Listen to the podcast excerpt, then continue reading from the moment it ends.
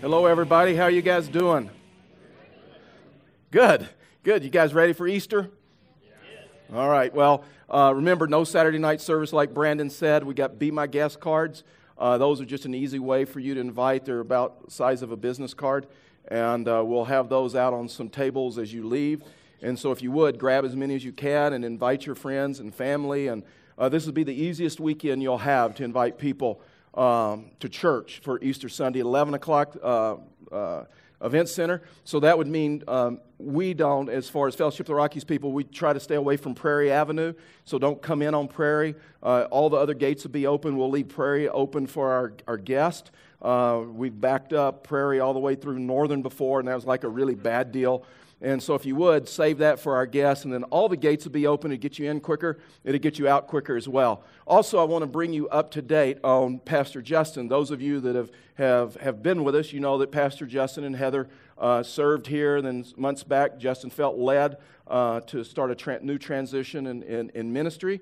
And uh, so it's been my honor to work with him and talk with him and the churches that he's looked at.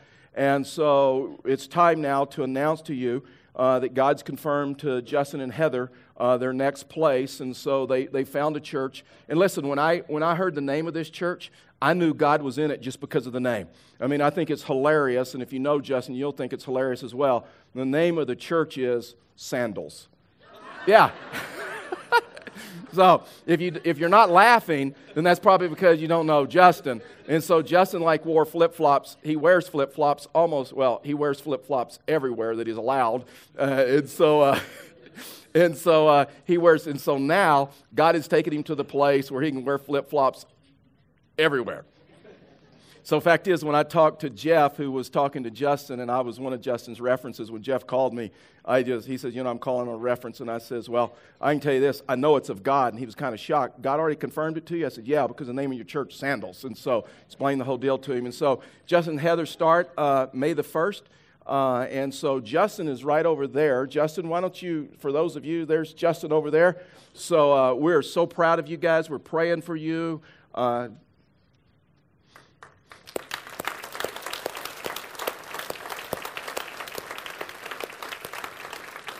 This rarely happens in churches, just so you know. There is difference between being sent and leaving. Usually, when someone leaves, they leave and there's kind of a wonder what's going on and what's really happened. Being sent uh, is totally different. And that's what Justin did. And we did it with transparency and honesty. Our, our staff surrounded him, our, uh, we loved them. And God has blessed them unbelievably. Fact is, just this morning, I think they found a place to live. And so, which is a no, whole nother story. But anyway, you guys pray for them. They'll be out in the foyer uh, after this service to greet you. Okay, so uh, we're in this series called Locally Owned and Operated. And so we've been looking at the local church. And so this weekend is, is, is, is Palm Sunday, and it, it's a time when churches begin focusing on, on the cross. And then on Easter, we'll focus on the, uh, on the resurrection. And so this Easter, we're going to look at the res- resurrection through the lives of a doubter, doubting Thomas, and how he came to the place to where he accepted Christ and understood the, the resurrection and what took place with that. But today, we're going to look at the cross. More specifically, we're going to look at the church at the cross because really and truly it was a church service. Because for some, it was the first encounter with Jesus they ever had. For some, it was the first time that they ever witnessed him. And so people traveled from all over to this event. Historians tell us that there were over a million people that witnessed the crucifixion of Jesus Christ. It was in the time of Passover where people came from all over. Uh, as, and as a result of that, uh, the Romans were, were, were performing a crucifixion, a crucifixion of, of three men.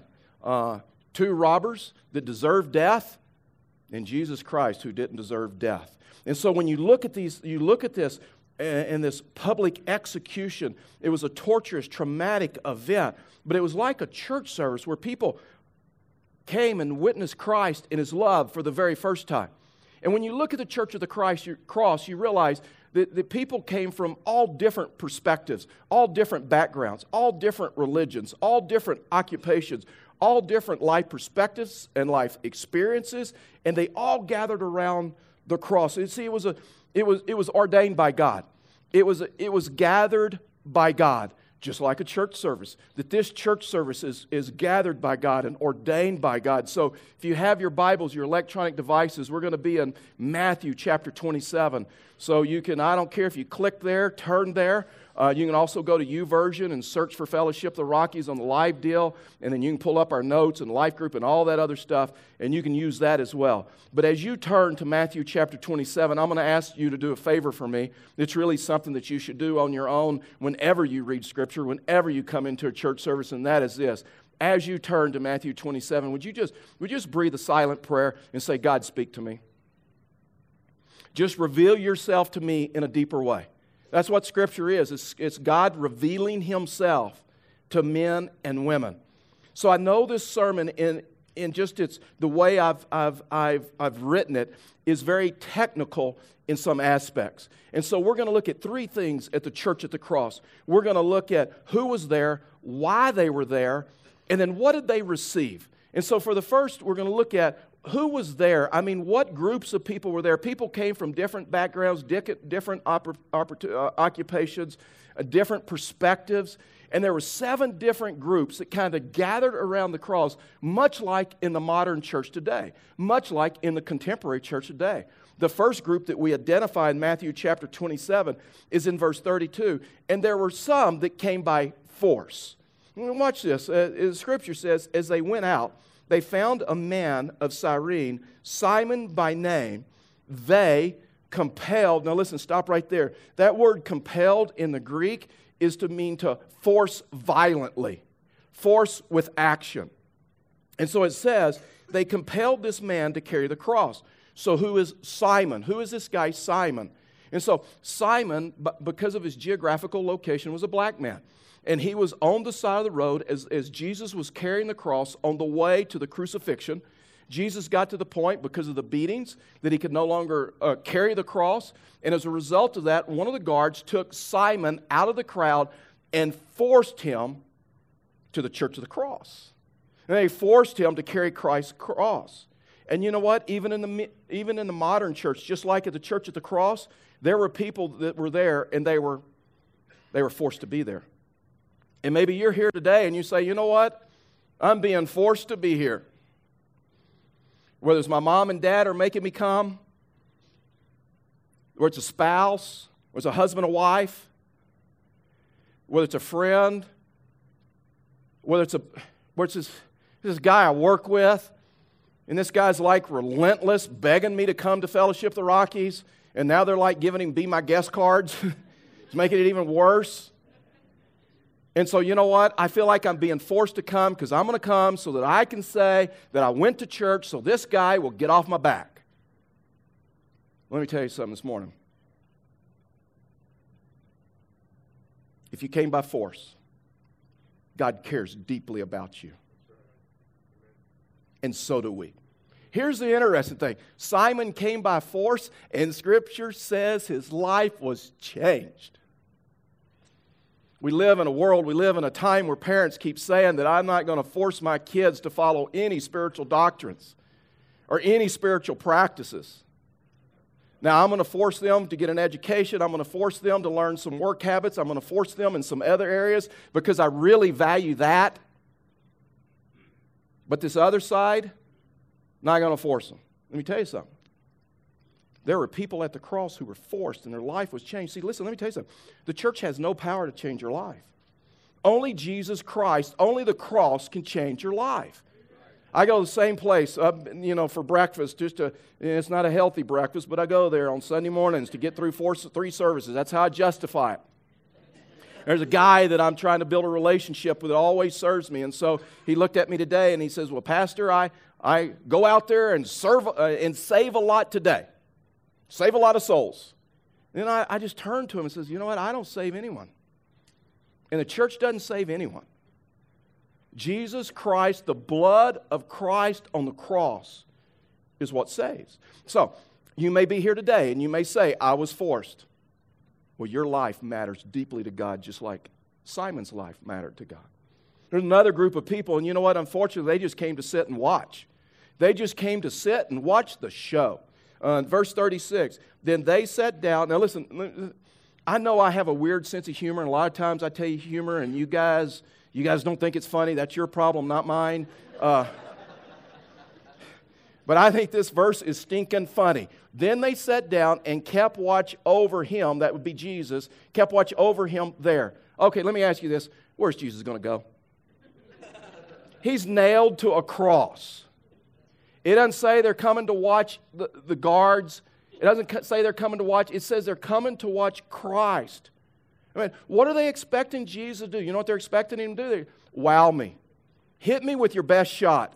Move me. There are people today that come to the modern church, and you know what? They're just there to sit and watch, not to participate, not to come into community.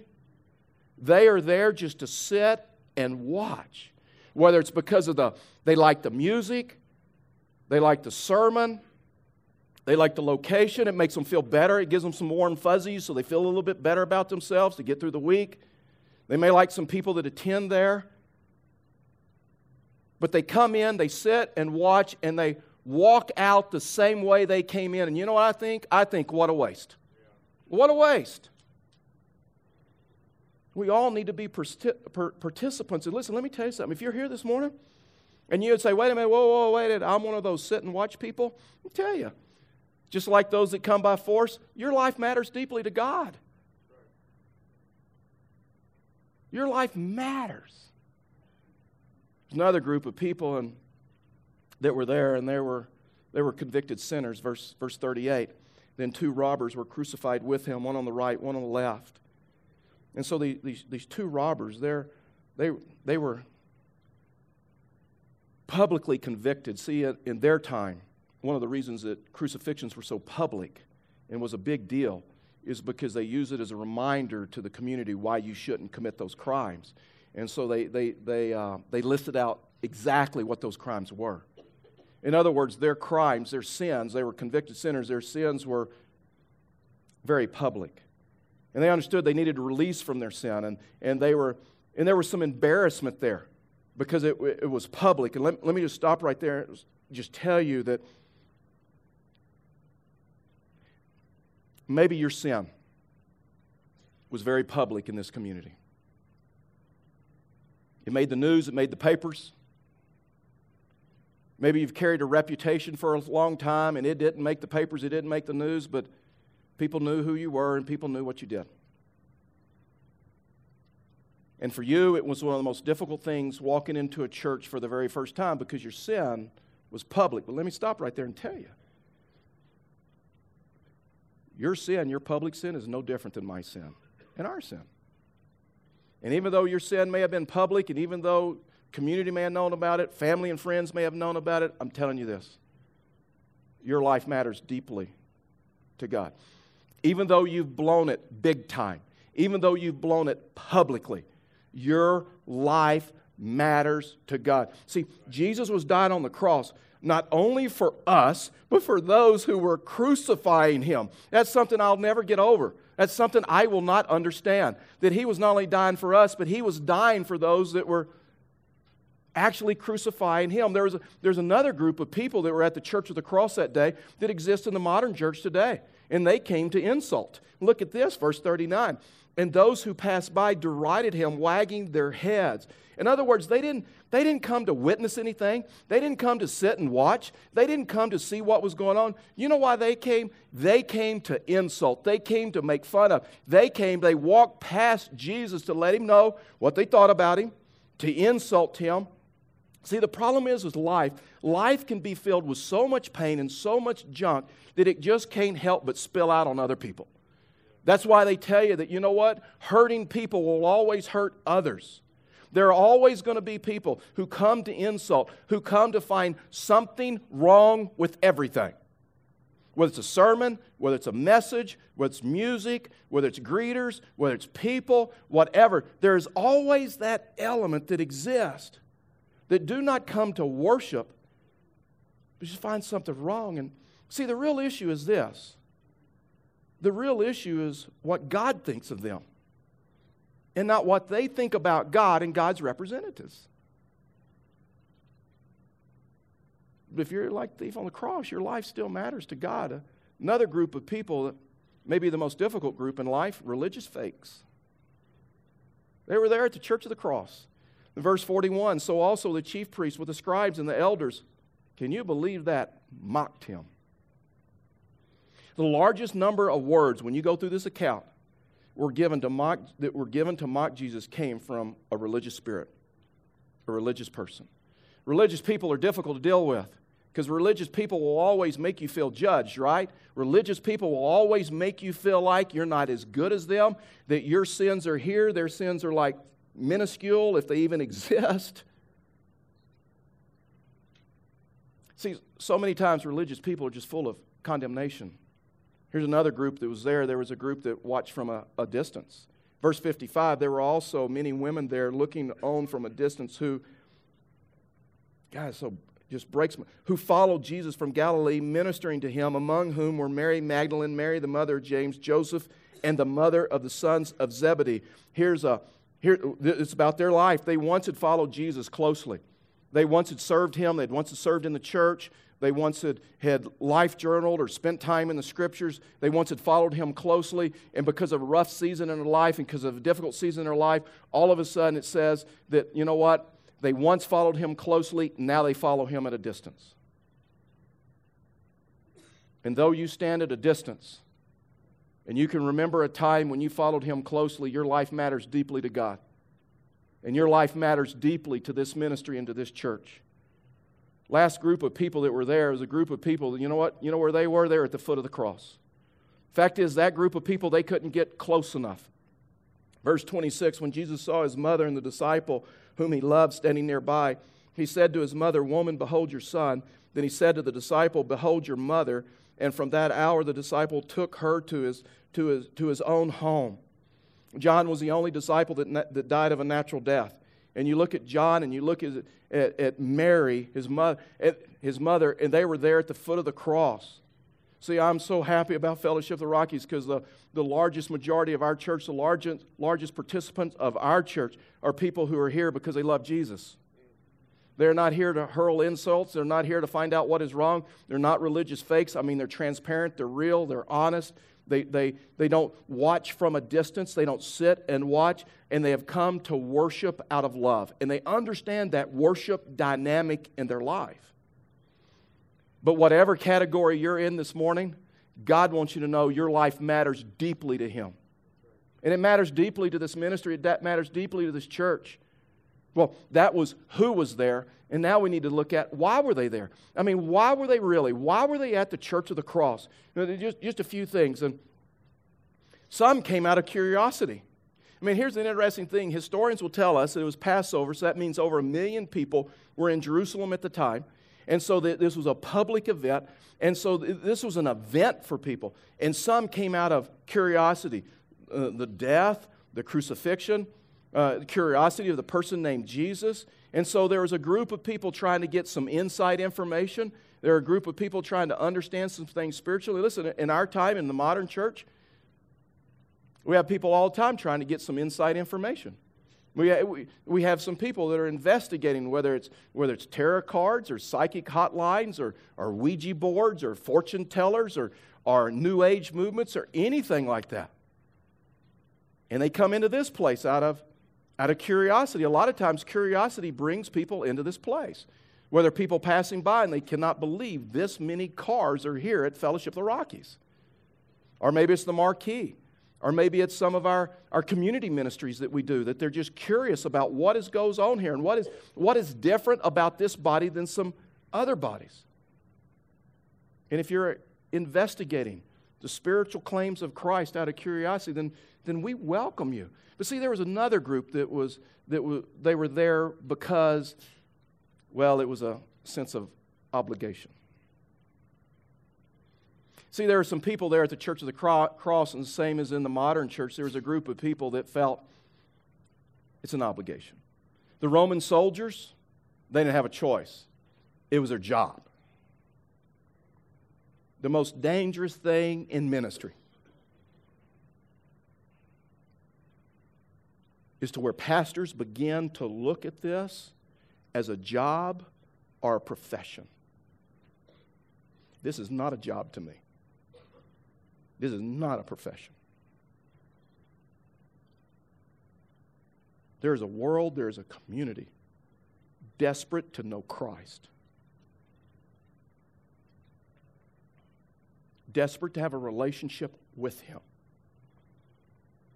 And whenever we make it an obligation that I got to show up because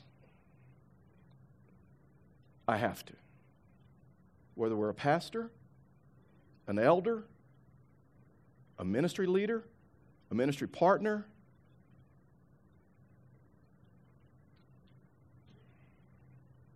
we're going to miss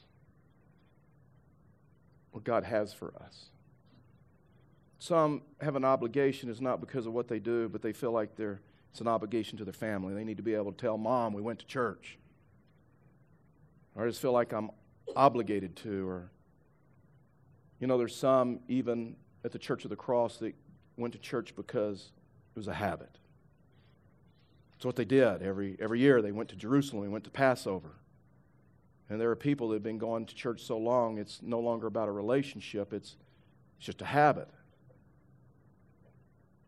And maybe you've been coming to church since a child out of habit. There were some there at the, at the Church of the Cross that, that they, came out of, they came out of guilt. You know, it's interesting to me. There are some people that are, that are drawn to church out of, out of guilt. And, and just so we understand, what is guilt? Guilt is, is usually a result of sin. Uh, guilt is, I have done something bad. Guilt is different than shame. Shame is because of what I've done, I am bad. In other words, I am worthless. I, I am damaged goods and all. And so that's the difference between shame and guilt. Uh, unfortunately, there are some denominations, there's some churches, some people have some spiritual backgrounds that they come out of churches that gave them guilt to control you. But we all know this after a while, it just doesn't work any longer, right? When you talk to psychologists and you talk to counselors, you find that guilt is the number one source of destroyer of happiness. It's number one source of, of stress. Guilt is the number one source of depression. Guilt, unchecked in your life, can cause physical illness. See, what happens when people, and it's so sad when people are believers and they carry guilt because all those sins have been paid for. Sometimes it's easier to sing those songs than it is to internalize them. It's easier to say God loves you instead of God loves me. See, there was a time in my life when I was so wrapped up in bondage. Someone looked at me and says, Charlie, when God looks at you, what brings him joy in your life? And I couldn't answer. I, I didn't think absolutely, I didn't think anything. See, guilt will do that to you. Guilt is when you rehearse the past over and over and over. Even though the blood of Christ covers that if you're a believer and there's forgiveness. I mean, the scripture says in Colossians that Christ bought our freedom with his blood. The scripture says that, that our, our sins have been, have been, been canceled out. And that word in the Greek is a financial term. That word in the Greek is it, it comes from a banking term. So let me ask you this. Do you, do you take last year's canceled checks and get them out of your bank statement and go over them and rehearse them and worry about them? No. Why? Because last year's income covered those canceled checks, right? The same reason our sins have been canceled, they have been paid for by the blood of Christ. They're gone, they're done, and we don't need to worry about them any longer. We have been, listen, we have been set free. Here's, here's a lie Christians have come to believe, and it's a lie from the enemy. But here is a lie that Christians have come to believe. Christians have come to believe that the story of their life is this they were physically born. They came to the place in the life where they were born again, where they accepted Christ. And then once they became a Christian, the Christian life is a struggle. And so they, they, they live better, then they live worse, they live better, they live worse, they live better, they live worse, they live better, and they just kind of they just kind of struggle through life with guilt and all this other stuff, not understanding freedom, living better, living worse, all of it. And then they come to the place where they die and they believe, then I am set free and I go to heaven. If you believe that, then you believe that your death is more important and more powerful than the death of Jesus Christ. Because only your death sets you free. Telling you, someone should get excited about that. Telling you, there's some of you that believe that the Christian life is a struggle. And one day I'm going to die and I'm going to be set free and I'm going to go to heaven. Listen, let me tell you something. He has already set you free. And you were set free, what Colossians says, not by your death, but the death of Christ on the cross by his blood. And listen, let me tell you something. When you believe that lie, you will struggle in the Christian life. You see, Romans 8 1 says this says, Therefore, now there is no condemnation for those who are in Christ Jesus. So we get that. We understand that, right? We understand that God doesn't condemn us, and, and we, may, we may try to work through that. We also understand that, guess what? That also means, in some of the teachings of Jesus, that, that we don't condemn others, uh, we don't judge others, and all that other stuff. We get that. We understand that. But we don't understand self condemn, but we don't understand condemnation to the deepest level. How about self condemnation? How about self criticism? I am worthless. I am unloved. I am unforgiven. I'll never measure up. I'm damaged goods. I'll never be good enough. As clearly and as directly as I can say to you, can I just tell you that's a sin? Nowhere in Scripture does God say that about you. And I'm telling you, when your thoughts line up more with the enemy than God's word, you're in trouble. And I'm in trouble. There's a lot of Christians that live defeated lives and lives in bondage because you do not understand that, that you have been set free. There's another group of people that came and they were there at the Church of the Cross and they didn't even know why they were there. The Spirit of God just drew, the, drew, drew them there. And, you know, we, we have a history here of, of tracking why people come to Fellowship of the Rockies. And, and we have people all the time that give us testimony and say, we came and, and we didn't even know why. We were driving by, we saw a sign, we saw the cars, we were driving by. Uh, we weren't even thinking we were going to church. Fact is, many years back, we had a, a man that brought his family, and they came, and they thought they were coming to the movies. It's a true story. And uh, they ended up meeting Christ. And they says, well, while we're here, we might as well stay. So they stayed, and they because they, they just felt guilty leaving once they realized it's a church and not a movie. And so they ended up praying to receive Christ, and, and we baptized them. And so there's some people that just they come and they don't know why. Because see, God has put a God-shaped vacuum in every one of us. There's a desire in every one of us to know Him. And so you learn sooner or later in life that all the success in the world won't fulfill you, all the materialism in the world will not fulfill you. And people begin looking for that. I mean, years ago they had a t shirt, I think it's still around. The t shirt says this the one with the most toys. Uh, when they die wins, right? We've all seen that. We see bumper stickers and everything else. I just recently uh, saw a t shirt in an answer to that t shirt. This t shirt says this The one with the most toys when they die still dies you still need God. Materialism, your toys, it all lasts for so long. And you know what? If you don't know why you're here and the Spirit of God drew you, let me tell you something. God cares deeply about your life, and we care about your life. There's another group of people that were there, and the reason they were there, they came out of love. I mean, in the majority of our church, that's why we come. Come out of love. And John and Mary, they were there, and they came out of love for Jesus. And to worship Him and to minister to Him. The last thing is this is well, what did they receive? Why were they there? Or who was there? Why were they there? And then what did they receive? Watch this. Some received fair, uh, fear. Some received uh, healthy fear, uh, a sobering reality, in other words. Verse 54 when the centurion, remember the centurion guy?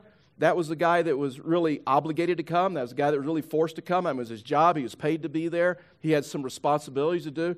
And so when the centurion and those who were with him, keeping watch over Jesus, saw the, the earthquake and what took place, they were filled with awe and said, Truly, this was the Son of God. So the centurion meets God. First thing he does is worship him. Nobody had to teach him how to worship him.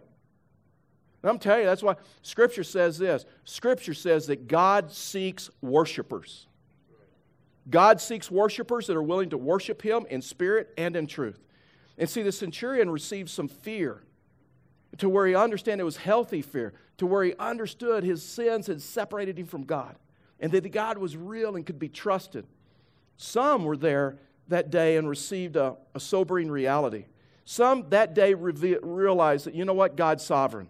They realized that God is in control. When the earthquake happened, when the splitting of the curtain happened in the temple, all of a sudden they realized that God is sovereign, God is in control, God can be trusted. See, in our world, we worry about so much, right? There's a lot of stuff we worry about. Fact is, they say now they've done some statistics. I don't know who comes up with these statistics, but they come up with them all the time. Says that if you surf the internet, it will create anxiety and worry in your life. Because it seems like when you surf the internet, there's always something to worry about, right? I mean, we worry about, uh, we may worry about bills, we may worry about our health, we may worry about career, we may worry if the water's bad, if the water's good, if we're going to be attacked, if we're not going to be attacked. We're worried about terrorism, not all this other stuff. And then to make matters worse, every week there's a new food that comes out that's going to kill you. Right? A few years ago, my wife told me, she says, You know what? That red meat's going to kill you. That's what she said. And I looked at her and I says, You know what? Fine. I'll quit putting ketchup on my hamburgers and we'll call it good. worry means this worry means a divided line. Worry means a divided heart. Worry means living in a life of what if. And a lot of those what ifs never happen. That's why Simon Peter in 1 Peter says, you know what? Don't worry, pray. In other words, if something is worth worrying about, Something is worth praying about. But here's what happens in life because we don't understand guilt, we don't understand that our sins have been ca- uh, canceled out, that our past has been taken care of. So here's what we do we live a life regretting the past, worried about the future, and we mess up today.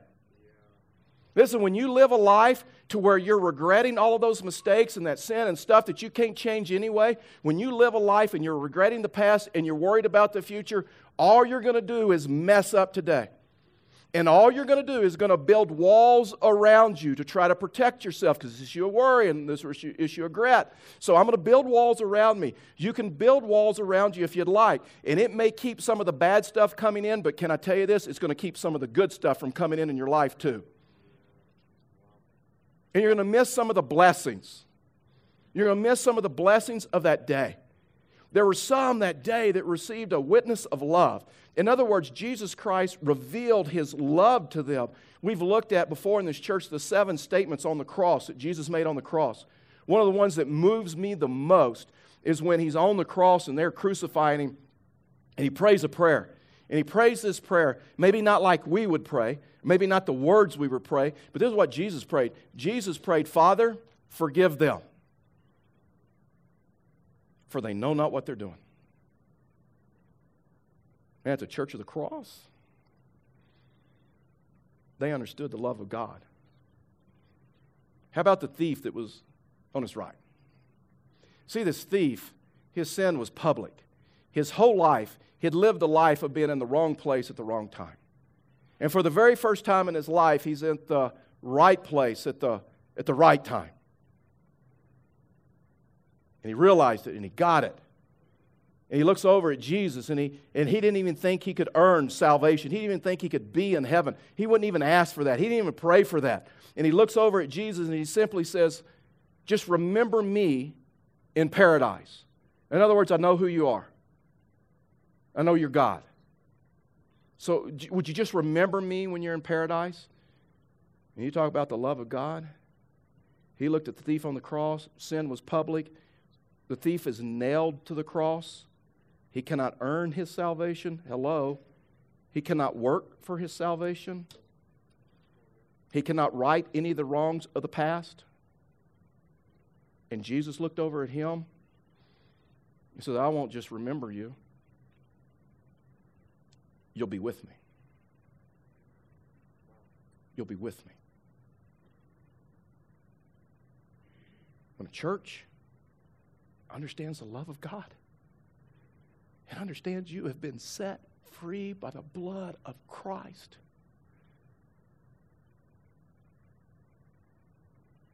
See, some there that day, they received a responsibility. And they understood the church is not to sit and watch, and the church is not to be uh, spectators. But they received a, a responsibility. And changed the disciples forever. Changed all of them forever. But the deepest thing was some that day received eternal life. The religious fakes, those that came to sit and watch, those that came out of obligation,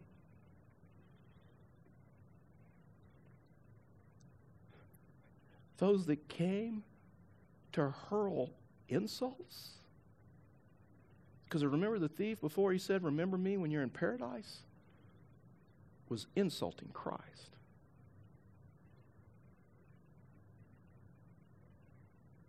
And there were some that received eternal life. What do you need to re- what do you need to receive?